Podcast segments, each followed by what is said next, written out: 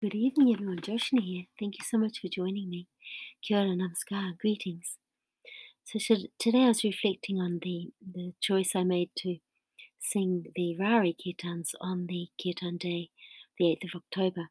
Well, I was thinking about Ra, and this is the area in northeast India where I did my PhD research and also the area where I did my uh, master's research.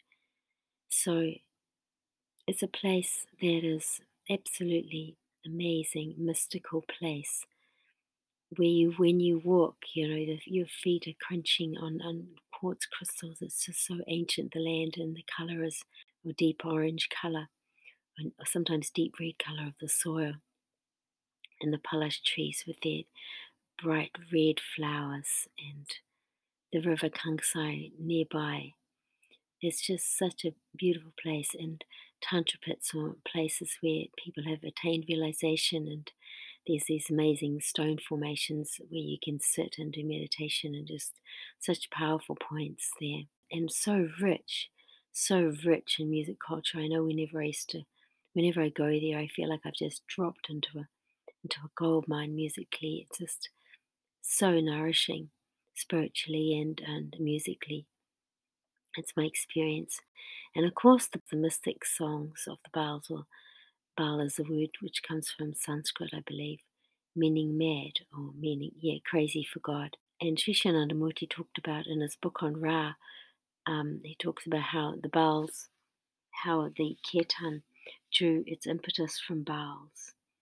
And he's saying that um, he says that the distinguishing feature of Kirtan of Ra, and it's more concerned with sweet ideational, devotional ideation on Parampurush's supreme consciousness rather than descriptions of his hands, feet, etc. I met quite a few Bauls when I was in Ra, but the one that stands out to me the most at the moment is David Das Baul.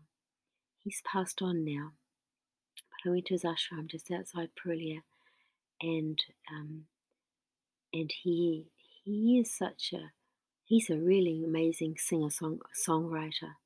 He has composed so many Baul songs. And he's also a very generous and very sweet personality. I remember going to a festival that he organized each year. And you know, he had incredible difficulties in his life. Of course, you know, the life of a Baul is not easy. He would, you know, especially in his younger days, he would be traveling from place to place, busking, playing spiritual songs, playing kirtan, playing um, songs.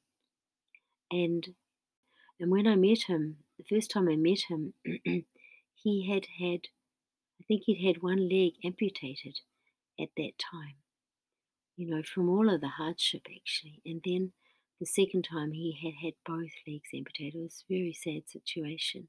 But he was incredibly inspiring and inspired as well. Still writing songs, still holding festivals. Wow, amazing man. And I remember one time going to this festival. It was during one of the early years of my PhD research, and we were there filming. And I remember he came up, he sang at the end of the evening, and he came up and he sang, and and, and everyone was just there. You could see the, the the love and respect that they had for him, and um, and his his literally the whole front of his clothes was pinned with this is very common in India when they appreciate your music they come up and they pin money to your shirts his whole front of his top of his shirt was pinned with money. But he was he seemed to be very detached we're just really in the flow really actually really in the flow. And he would just sing with incredible expression and with such a huge smile on his face. Very devotional person. I do miss him actually.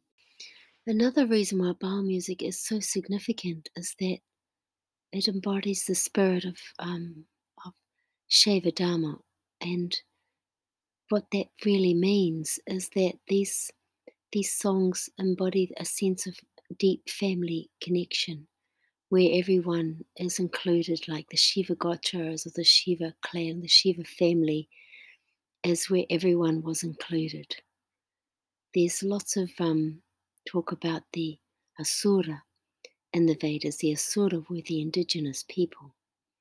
And the indigenous people were, were the Rari people. The Rari people were immersed in, in Shiva Tantra, so doing spiritual practices. There was misunderstandings between the Aryans and, and the Rari people, the indigenous Rari people. It wasn't an easy mixture at all. There was fighting between them, in fact. It was a time of great conflict. And the Bauls embody the spirit of Shaivism, the spirit of inclusion, the spirit of, of oneness, the spirit of deep love and devotion, basically. So those songs have a deep meaning um, for people of Ra. And that's why it was difficult for casteism to take a really strong hold in Ra.